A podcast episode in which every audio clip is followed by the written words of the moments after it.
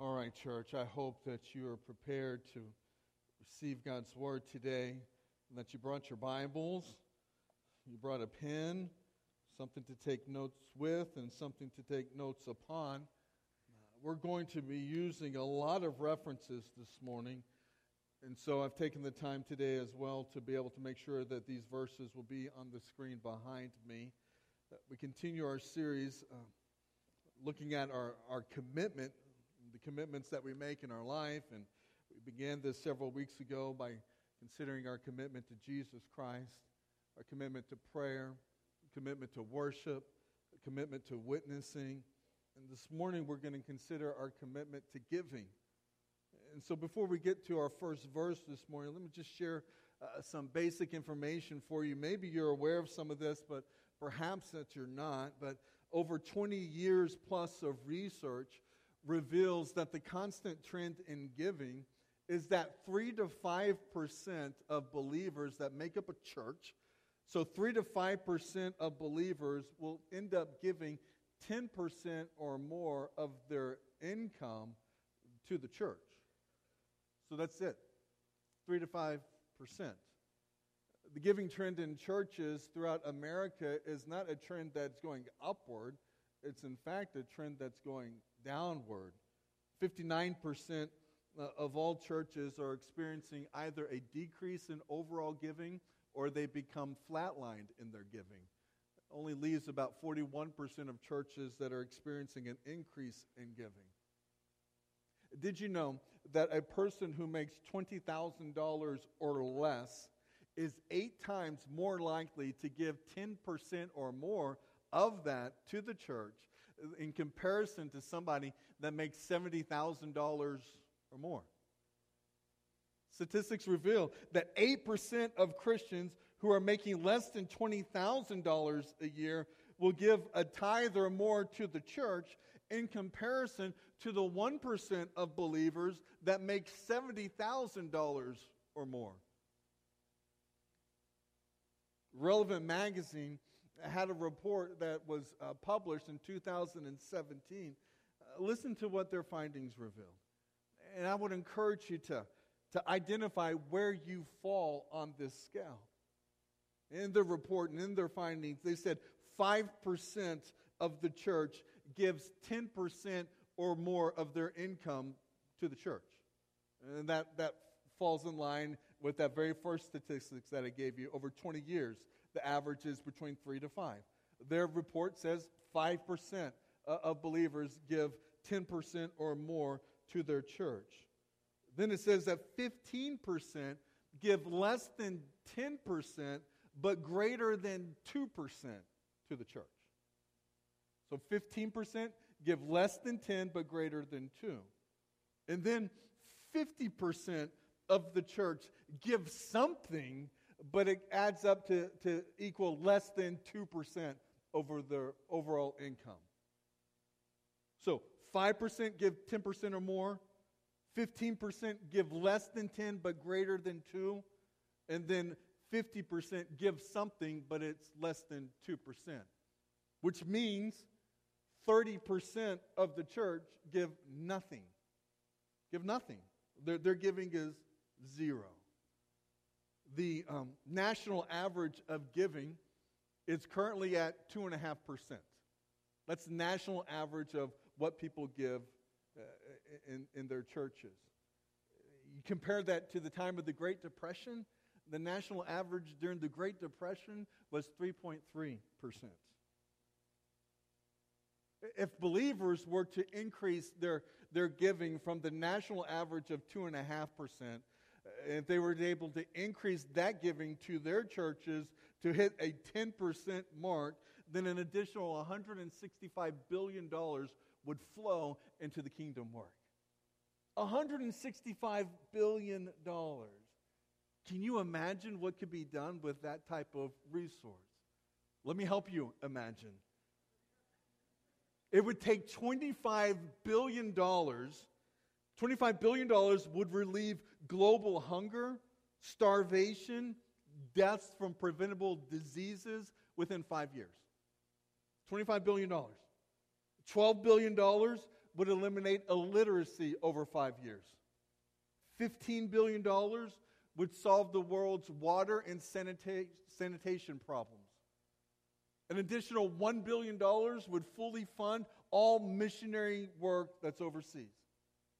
Add up all of that, and you still have more than $100 billion left over that could flow into additional kingdom work. I hope you can understand that the stewardship of our finances is a tremendous and often overlooked area in our lives in which we can proclaim the gospel of Jesus. The first verse I want to share with you is going to come from 2 Corinthians chapter 9. May we understand that as believers we give because of the grace and the generosity that God has given unto us. In 2 Corinthians chapter 9, verse number 7 declares each one must give as he has decided in his heart not reluctantly or under compulsion, for God loves a cheerful giver. We have been called to give both willfully and cheerfully. Our giving is to be directed by God, but motivated by love. That's why here at First Baptist, we're going to view giving as an expression of worship. And it's an awesome thing to do. As we give our, our tithes and our offerings, we should do so with a cheerful heart.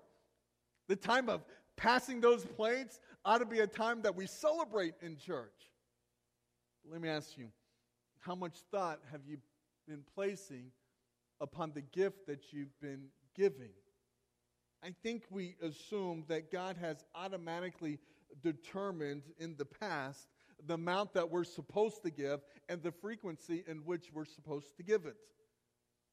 Just like he did for the children of Israel. But in reality, through the law, God only determined some of the gifts and some of the frequency in which they were to give, not all of them. In fact, many of the offerings that God asked for from the children of Israel, he left it up to the giver to determine the amount and the frequency. I say all that because I want you to realize that today's message goes beyond just the question and the validity of the tithe. Because when you speak the word tithe in a church, you typically have uh, people that fall on one or two sides. You have group A that says, okay, the tithe means 10%, and 10% was uh, uh, uh, a standard or a practice of giving in the Old Testament, and is still the minimum standard of giving for the believer today. Their line of thinking will say that, yes, the minimum standard that we give is 10%. Anything that we give above and beyond that 10% is no longer a tithe, but that is an offering. That's one line of thinking.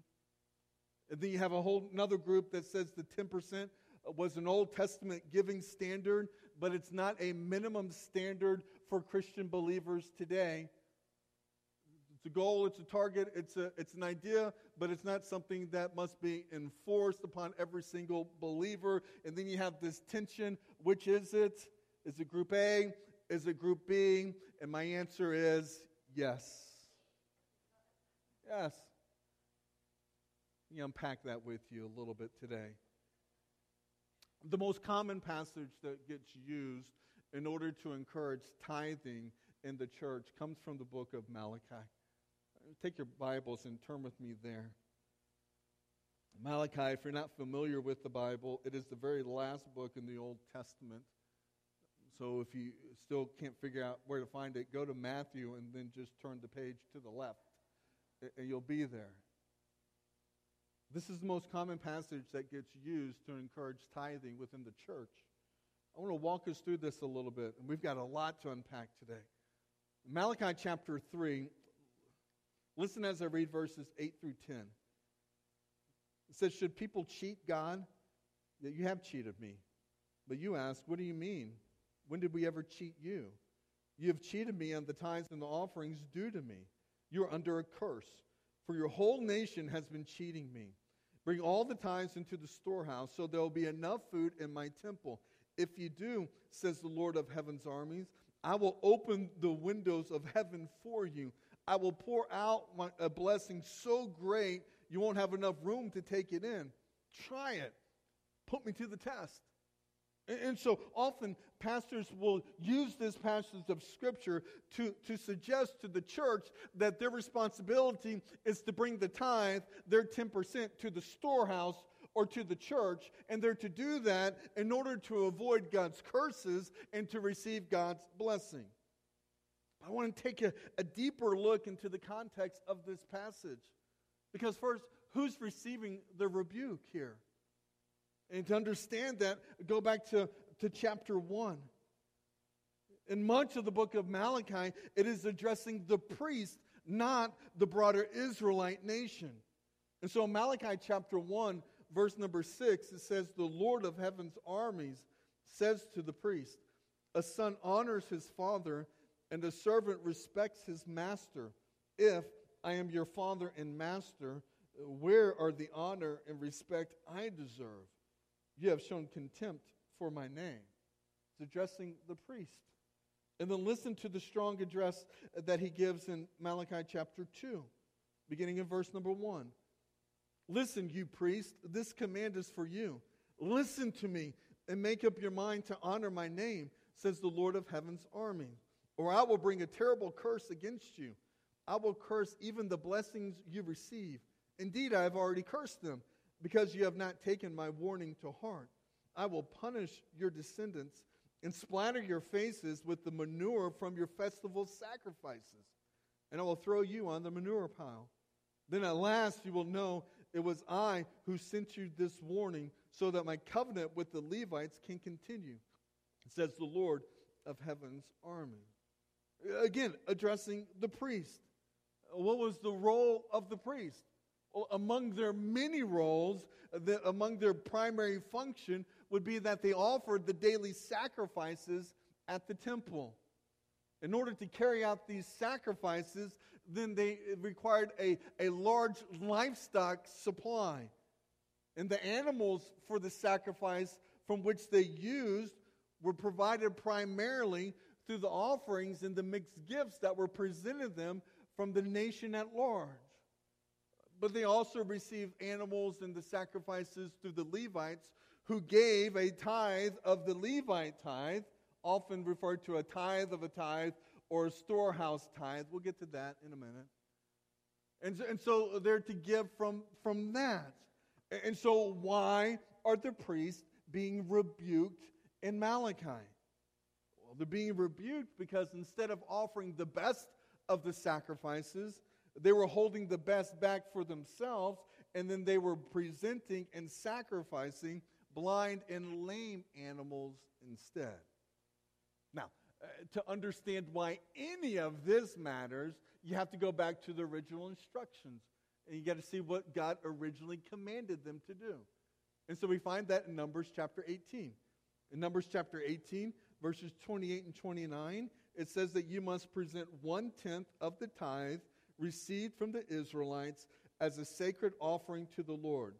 This is the Lord's sacred portion, and you must present it to Aaron the priest. Verse 29 Be sure to give the Lord the best portions of the gifts given to you. So you got to bring him the best. You can't bring him the, the blind, the lame, the, the, the, the, the tainted sacrifices. You had to bring him the pure sacrifices. Now, here we're told in Malachi chapter 1, again, it's on the screen, verse 7 says, You have shown contempt by offering defiled sacrifices on my altar. Then you ask, How have we defiled the sacrifices? You defiled them by saying the altar of the Lord deserves no respect. When you give blind animals as sacrifices, isn't that wrong? And isn't it wrong to offer animals that are crippled and diseased? Try giving gifts like that to your governor and see how pleased he is, says the Lord of heaven's armies. Go ahead, beg God to be merciful to you. But when you bring that kind of offering, when you show, it, why show you any favor at all? How I wish you would shut the temple doors so that these worthless sacrifices could not be offered. I am not pleased with you says the Lord of heaven's armies, and I will not accept your offering. Now, this is Malachi chapter 1. Understanding what we read through chapter 1 and chapter 2, go back to chapter 3. So, how are they robbing or, or how are they cheating God? Well, in chapter 3, the rebuke resumes and God gives a call to repentance. And so, based upon the context of chapters 1 and chapter 2, we see that the priests were withholding the acceptable animals that they should have been sacrificing. We know from other texts like Nehemiah chapter uh, 10 that the, the, the nation of Israel itself weren't bringing their full tithes in the first place, which meant that the priests weren't able to tithe off of the tithe that was brought to them because they weren't bringing the full tithe to begin with. Yes, giving was falling down on all levels. And so we find the rebuke. Malachi 3, verse 6 I am the Lord, I do not change. This is why uh, you descendants of Jacob are not already destroyed. Ever since the days of our ancestors, you have scorned my decrees and failed to obey them. Now return to me, and I will return to you. But you ask, How can we return when we have never gone away? Should people cheat God? You have cheated me. You ask, What do you mean? When did we ever cheat you? You have cheated me of the tithes and the offerings due to me. You are under a curse, for your whole nation has been cheating me. Bring all the tithes into the storehouse, so that there will be enough food in my temple. If you do, says the Lord's, uh, the Lord of heaven's armies, I will open the windows of heaven for you. I will pour out a blessing so great you won't have enough room to take it in. Try it. Put me to the test. I think when we're frequently tempted to think that if we'll just give God his 10%, then we're free to do with the 90% whatever it is that we want to.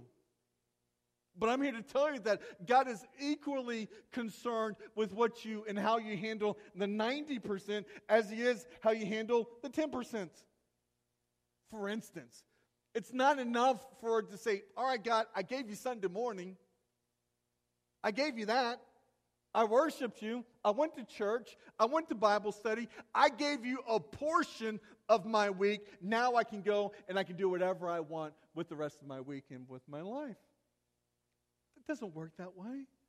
It doesn't work that way with living. It doesn't work that way with giving. God's concerned and He cares about how we handle all of our finances. And it's not just about the tithe. So let me try to be clear with you, right? So, so how do I view the tithe? Well, I think that the tithe can be a method that is employed by a believer that will help them bring a gift that is honorable and acceptable unto God. I think it could be a good thing.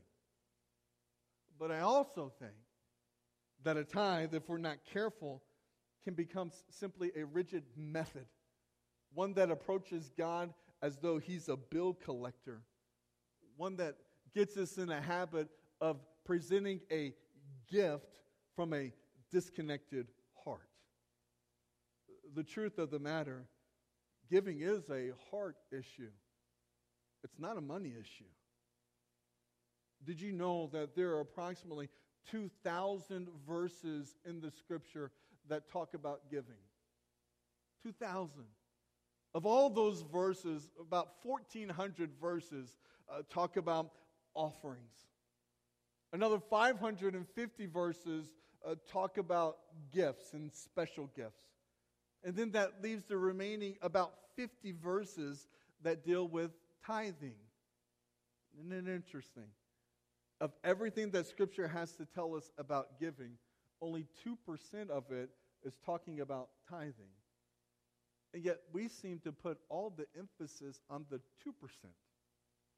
I want to encourage us to have a full view of what God has to tell us and, and teach us about giving, not just a partial view that is based upon 2% of what God has to say. So I want us to get a little bit deeper and have a broader understanding of it all. Did you know, uh, check out this next slide, that there are roughly 15 different gifts that are mentioned in the Bible? 15. You see, there's a burnt offering, a peace offering, grain offering, sin offering, guilt offering. And then you have all these verses that talk about vows and free will and firstborn and first fruits, the temple tax, the harvest gifts, gifts to the poor. And then you get to tithing. You realize that there's more than just one tithe that is mentioned in the scripture. So if you wanted to be a faithful uh, practice, if you want to faithfully practice tithing, then you would understand that there's a Levite tithe, there's a festival tithe, or uh, that's called the party tithe. You should check that out. It's interesting. And, and then, yo, go back, go back to the next one, the last one. Yeah, and then there's this welfare tithe. So if you want to practice the, the tithing method in Scripture, and if you're on a sabbatical year rotation, then ultimately you're not giving 10% of what you receive. You're giving 20%, 20%, and then the third year is the year that includes the welfare tithe. So you're giving a cycle of 20%, 20%, 30%. It's greater than just 10%. Now, there's roughly 15 different gifts or offerings that are mentioned in the scripture. I want to show you this next one. Look at this verse in Deuteronomy chapter 12, verse number 6. There it says, and there you shall bring your burnt offerings and your sacrifices, your tithes and the contributions, or your text might say special gifts uh, that you present, your vow offerings, your free will offerings, and the firstborn of the herd and of your flock. Why do I show that verse? That one verse serves as an example. In one verse, we find seven different gifts that are mentioned in just one verse. Seven. I hope you understand why it's so important for us to try to take it all in, not just look at a partial glimpse of what God has to say about giving. I go back to the next one, right? Uh, so here we have 15 different gifts or offerings that are mentioned in the scriptures. And, and these can be broken up into three major sections. Next one. Those three major sections, you see them there on the screen offerings, gifts, tithes. Remember, offerings, there's 1,400 verses that deal with that first column. There's 550 different verses that deal with the gifts in the second column. And there's roughly 50 verses that deal with the tithe there in the third and final column. And of these 15 different gifts that are broken out into these three major sections, uh, go ahead and show the next one. Those in the yellow. Those are the gifts that God determines the amount and the frequency of.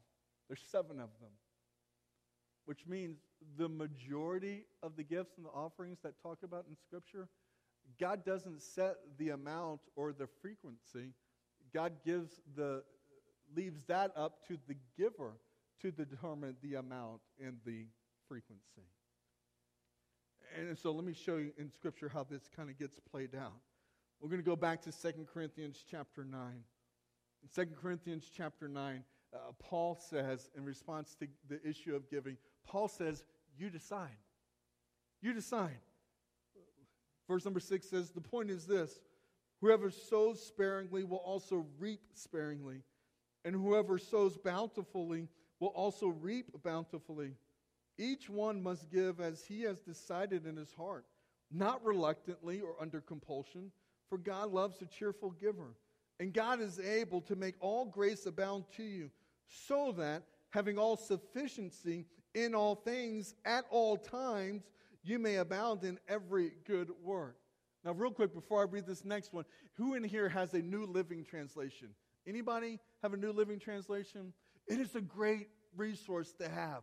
I love the beauty of how the NLT renders verse number eight. It's on the screen. And verse number eight says, And God will generously provide all you need. Then you will always have everything you need and plenty left over to share with others. So, our giving ought to be out of the overflow of the generosity of God. Paul says, You decide. There's no standard, there's no amount, there's no formula to use or percentage that's to be given. Only you decide. You determine in your heart. You purpose in your heart what it is that you want to give as you begin to know and you begin to understand just how much God has given you, just how much God has blessed you. In response to that, give. Give. I want to take a moment to, to look at some of the examples in Scripture about this type of giving. What I mean by that is the giving that has been done as an individual says for themselves in response to what God is doing, hey, this is what I want to give. So let's look at our first example. Our first example is from King Solomon. In 1 Kings chapter 3, it says Solomon made an alliance with Pharaoh, the king of Egypt, and married one of his daughters. He brought her to live in the city of David until he could finish building his palace and the temple of the Lord and the wall around the city. At that time, the people of Israel sacrificed their offerings at local places of worship, for the temple honoring the name of the Lord had not yet been built. Solomon loved the Lord and followed all the decrees of his father David, except that Solomon too offered sacrifices and burnt incense at the local places of worship. The most important of these places of worship was at Gibeon. So the king went there and sacrificed a thousand burnt offerings. That night, the Lord appeared to Solomon in a dream, and God said, What do you want? Ask, and I will give it to you. So the question why did Solomon give a thousand burnt offerings as his sacrifice? Was he instructed? Was he commanded? Was he, was, did God determine and demand the amount that he was supposed to give? No. No. Solomon purposed in his own heart the amount that he thought was appropriate for, for the gift that, that he gave unto the Lord. And how did God receive that? He, he received it and he answered and says, What do you want? Ask and I'll give it to you. Let's look at another example Zacchaeus from Luke chapter 19. Luke 19, it says uh, that Jesus entered Jericho and he made his way through the town. Uh, there was a man there named Zacchaeus. He was the chief tax collector in the region, and he had become very rich. He tried to get a good look at Jesus, but he was too short to see over the crowd. So he ran ahead and he climbed the sycamore fig tree beside the road, for Jesus was going to pass that way. Anybody read this story and always have that song in your mind as you're was a wee little man, a wee little man was he? Yeah. All right. Uh, verse 5 When Jesus came by, he looked up at Zacchaeus and he called him by name. Zacchaeus, he said, Quick, come down. I must be a guest in your home today. Zacchaeus quickly climbed down and he took Jesus to his house in great excitement and joy. But the people were displeased. He had gone to be the guest of a notorious sinner, they grumbled. Meanwhile, Zacchaeus stood before the Lord and said, I'll give half of my wealth to the poor, Lord.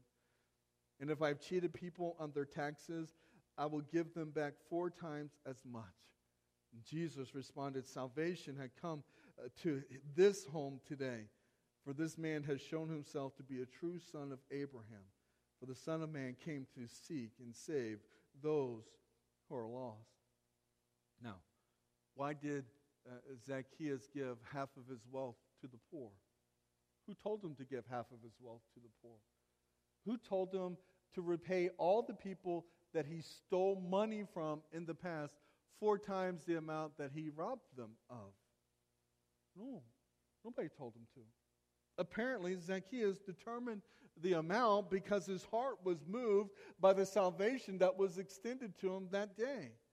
There's no record of Jesus telling him what to give and, and how to give it. Nor is there a standard of, of giving half of your wealth away mentioned anywhere else in the scripture. Zacchaeus determined what was an appropriate and acceptable gift out of his knowledge of who God is and, and how he's been blessed. Let me show you one more. This is the story of the poor widow found in Mark chapter 12.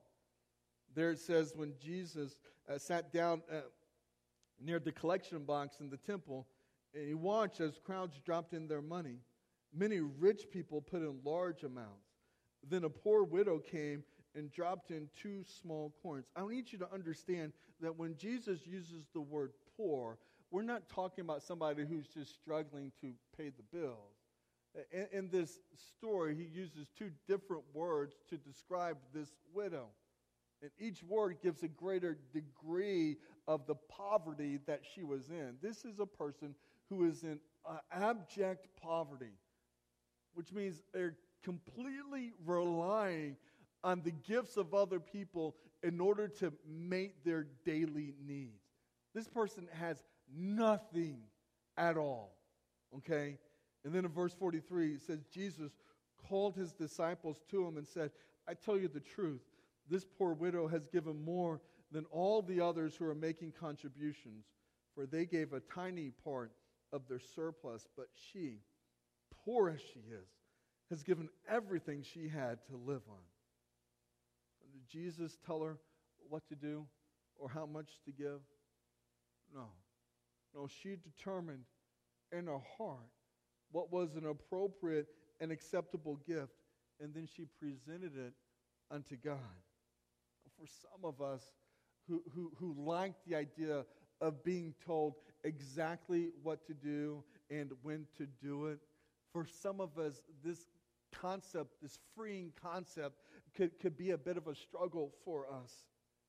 But it's so important that we see God, how God views giving. In fact, God views giving much like He views all the other areas of our relationship with Him. For instance, God doesn't tell us how many times a day we're supposed to pray. He doesn't say. God doesn't tell us how long or how often we're to read the Bible. That's not, we're not told. God doesn't tell us how many Bible studies we're supposed to attend. He doesn't uh, give us commands about how often and how long we're supposed to fast. Oh, I'd write this down.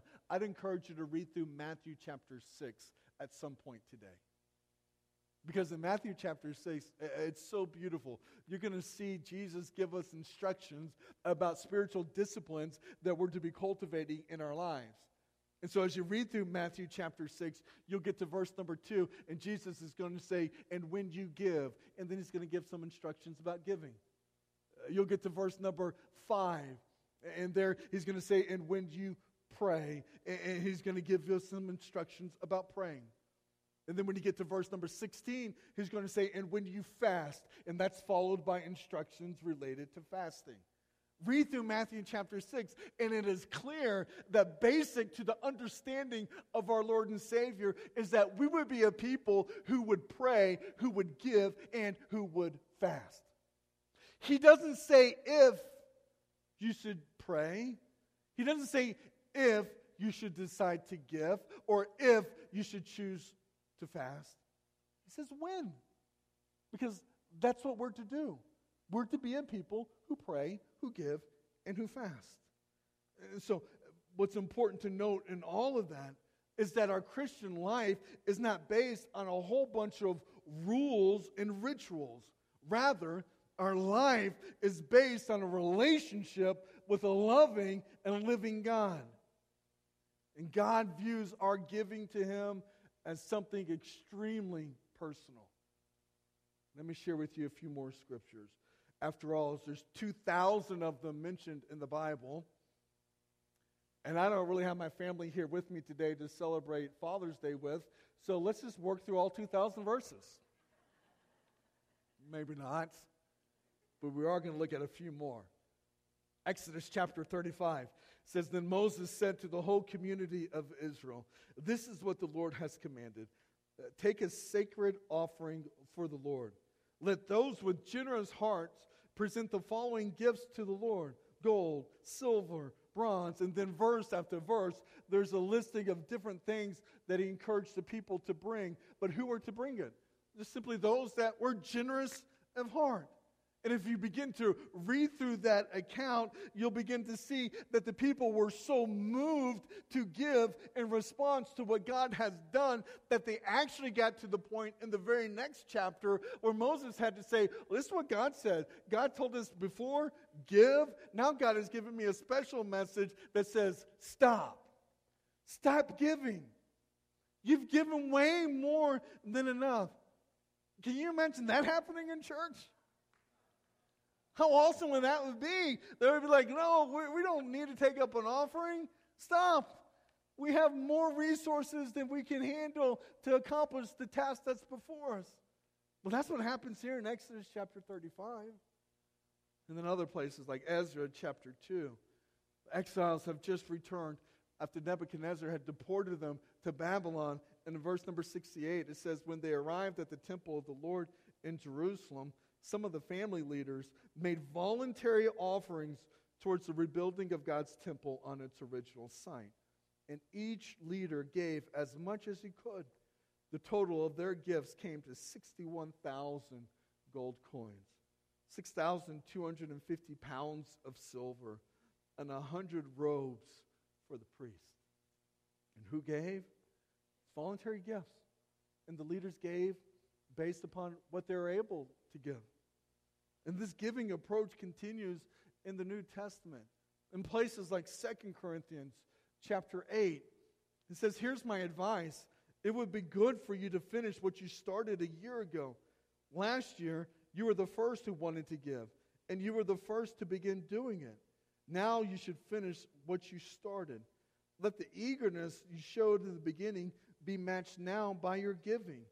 Give in proportion to what you have. Whatever you give is acceptable if you give it eagerly. And give according to what you have, not what you don't have. Of course, I don't mean that your giving should make life easy for others and hard for yourself. I only mean that there should be some equality. Right now, you have plenty and can help those who are in need. Later, they will have plenty and can share with you when you need it. In this way, things will be equal.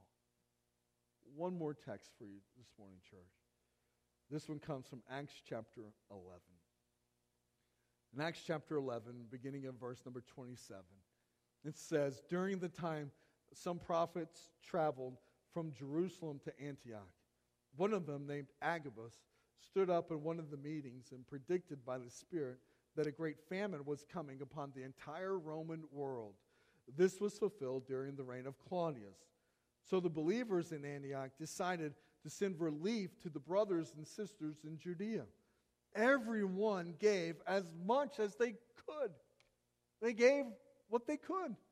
This they did, entrusting their gifts to Barnabas and Saul to take to the elders of the church in Jerusalem. As I read through all of these verses, things that become that come to my mind are questions like why do you think that God leaves it so open-ended when it comes to the matter of giving? I think it's because God wants us to give out of our relationship with Him. That God wants us to give in, response to us knowing Him, knowing His Word, knowing His plan, knowing His purpose. God wants us to give in response to our knowing and our loving Him. He wants us to offer gifts that are acceptable, gifts that bring Him joy as well as gifts that cause us to delight in delighting Him. You understand that? You ever give a gift to somebody that you were just as excited for them uh, to receive it as you were to actually give that gift? Now, my wife and I, I'm not really good with surprises. I just, I get so excited and so anxious. We just kind of like ruin it before the surprise ever happens because we're just so excited to share. And so, like, this past year, uh, my wife and I, we celebrated our, our 25 year wedding anniversary. And so, in that, leading up to that, I figured I had one of two ways to do this thing, and only one of them would probably be right. So, I had to be really careful which way I went with this. I figured I could take the easy road, and I can say, baby, like our anniversary is coming up. What do you want? What do you want? And she could tell me something, and then I could go out and I could purchase whatever it is that she told me. I could even wrap it. And then when our anniversary came, I could present her that gift. And then she can open that gift. And when she opens it, she's not really going to be surprised. She might be somewhat thankful. After all, I did exactly what she told me to do. That's one way to do it. Or I could go a different route. I could not ask her. Instead of asking her, I could actually pay attention to her. I could pay attention to what she likes and what she doesn't like. Pay attention to uh, her heart's desire. After all, it's been 25 years. I should know what she likes and what she doesn't like. I, I should know the things that please her. I should know her taste and her preferences. And based upon all that knowledge, then I can go and I could secure gifts that I decided based upon my knowledge of my wife and my love for her, I can go out and I can purchase some things so I can wrap them up and I can present them to her on our anniversary. And then she can take that gift and she can open up that gift, the gift that says, maybe I know you. Not only do I know you, this is a gift that expresses, I love you. And she can open that gift. And I would imagine that her response to that approach would be considerably different than the, the first approach. The first approach, I just fulfilled an obligation. The second one says, I know you. I love you. I want you to have this. So what did I do? I went plan two. I did the right one. I didn't ask her. I just presented her. What did I give her? None of your business. So don't ask. Now, do you see the difference in that approach? When I choose the gift, it has meaning and significance. But when I buy what she requested, then I've m- merely just fulfilled an obligation. What type of approach do you think pleases God? The gift that He tells us how much and how often, and then we simply just write a check and put it in the offering? Or the gift that we present on a weekly, monthly, quarterly basis, whatever it is that you do, the one that says, Father, I know you. I know your plan. I know your purpose. Not only do I know you, I love you. I love you. And I want to present my gift today with great excitement, with great eagerness. I come and I present it with joy because I know and I love you. I think the second one is the most pleasing approach to take.